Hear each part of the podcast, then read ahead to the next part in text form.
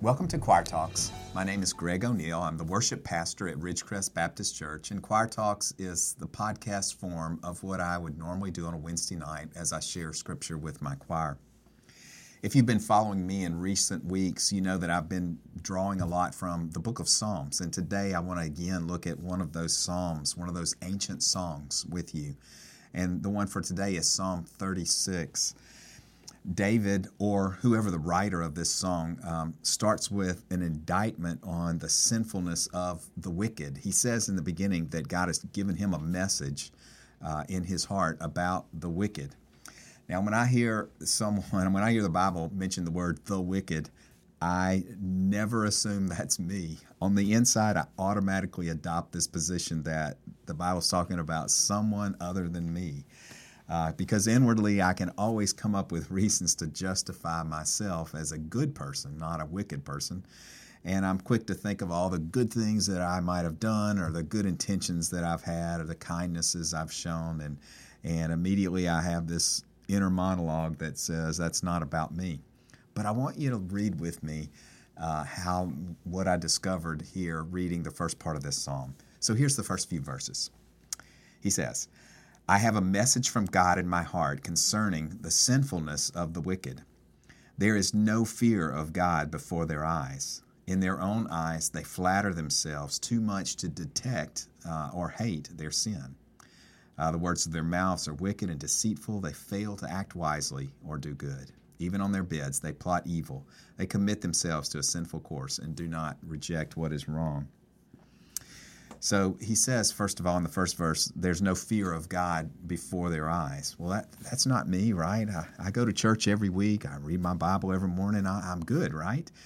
Um, but something really interesting is that this verse is used in the New Testament by Paul. In Romans chapter 3, he quotes this verse, and in, then in the same context, he says, There is no one that is righteous, not even one. And then he goes on to say in that same chapter, all have sinned and fall short of the glory of God. So Paul's not letting me off the hook as much as I would like to not think of myself in this way. The truth is, I'm guilty. The truth is that, that uh, I allow sin to be a, a part of my life. And the reason I don't see that sometimes about myself is what he says here in the second verse when he says, In their own eyes, they flatter themselves too much to detect or hate their sin. So there I am, this inner monologue that I have that's just always avoiding me looking at um, the ugly side of the things that I do, uh, keeps me from seeing that that sometimes I behave the wrong way or say the wrong things or allow myself to think things that don't please the heart of my Father. Um, so that inner self can can justify those all day long. I think that's what he's talking about here. He says, in their own eyes, they flatter themselves too much to detect uh, or hate their own sin. So, the Psalms are really awesome uh, about helping us to see ourselves. And in this case, what I see here is that sin blinds, and that all of us are sinners. But as good as the Psalms are about helping us see themselves, ourselves, they're even better about helping us to see who God is. So I want you to listen to the second part of this psalm and see what the psalm writer says about God. Verse 5 Your love, Lord, reaches to the heavens, your faithfulness to the skies. Your righteousness is like the highest mountains, your justice is like the great deep. Um, Boy, I love that. That sounds awesome. When he wants to describe God, he uses the things in his world that are the biggest things that he can imagine. He says, first of all, your love and your faithfulness, they extend all the way to the heavens, to the skies. That really echoes what the writer of Psalm 103 says uh, when he says, For as high as the heavens are above the earth, so high is, is so great is his love. Um, I was thinking about why use that particular image for God's love, but you know, the, the skies cover everything.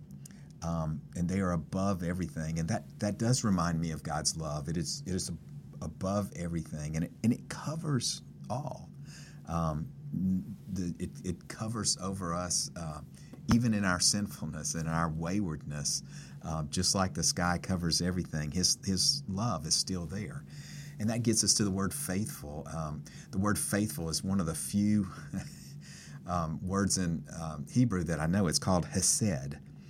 And one of the earliest uses of the word hesed is in Exodus 34, and God Himself is the one who uses it, and He describes Himself as having hesed. And the word itself means something along the line of loyal love. And that really strikes um, to be an important aspect of God's faithfulness when you consider the first part of this psalm, when we talk about how uh, we are sinners and we don't see our sin or hate our sin. Uh, and now we see that God is faithful anyway, that He shows loyal love even when we are faithless. He is faithful. Uh, he goes on to say, uh, verse 7 How priceless is your unfailing love, O God! People take refuge in the shadow of your wings. Um, I was thinking about that word priceless. Um, we understand the worth of the things in our lives when there's calamity that, that strikes, um, when something really bad is happening.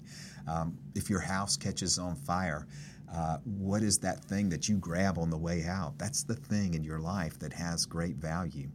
So he's saying that we discover um, that God's love is is priceless, it's priceless and unfailing and we take refuge in the shadow of his wings. So, like when things are really bad, then we come to take uh, sh- uh, refuge in him, and then we remember and discover that his love is, is priceless. Out of all the things in our lives, um, man, we don't want to do without the love and the covering of God. Um, verse 8 says something really wonderful about God. Uh, they feast, these people who, who uh, take refuge in Him, they feast in the abundance of your house. You give them drink from your river of delight. That's a beautiful image. Um, that these people who are invited into God's presence, the ones who, who see Him as God and take refuge in him. He invites them into his presence. And, and look at the awesome things that are there. It's a feast. That sounds great, doesn't it? It's this, this river of delights. Remember, this psalm writer is writing this psalm in the middle of a desert, basically, in a very arid place. Um, and so this the river is a powerful image to the people there. Think of seeing an oasis as you have crossed across a, a desert. And um, that's what the, the love of God is like, the presence of God. You give them to drink from your river of delights. There's delight in God's presence. We talked about that a couple weeks ago. You could look up that pod. Um, so here's what God offers. He invites us in for, for feasting in Him, for experiencing um, the river of His delights. And then He says, For with you is the fountain of life. In your light, we see light. Um, it's hard to read that phrase, fountain of life, without thinking forward into the New Testament, uh, without thinking of the Messiah Jesus, who said uh, to the woman at the well that, that, if you would have asked me, I would have given you uh, living waters that would have sprung up inside of you uh, to eternal life. Or thinking about uh, the last book of the Bible, Revelation chapter 7, when you see the Lamb who is Jesus seated on the throne, and there also is this, this fountain, this, this uh, fountain of living water. Um, the word light is a powerful and often used um, metaphorical word in, in, the, in the, both in the Old Testament and the New Testament. In the New Testament, um, First John says, God is light, and in him there's no darkness at all, speaking about God's holiness. Um, first, and then in John, same writer in his gospel says, "In him was life, in Jesus was life, and that life was the light of all mankind." So those two references kind of show us what light in the Bible is symbolizes. First of all, God's holiness, and second of all, His revelation to man of Himself. Remember, in the first half of this psalm, it was sin that kept us from seeing the truth about ourselves but it's the light of God's holiness that allows us to see the truth about ourselves and the truth about Him. So, what's our takeaway from this section? I think that the takeaway is God is awesome. The Holy One, the high and exalted One, invites you into His presence, to experience a feast, the feast of His presence, to know Him and the joy that that there is to be found in relationship with Him. Psalm 36. Take an opportunity to read it this week. Have a great week.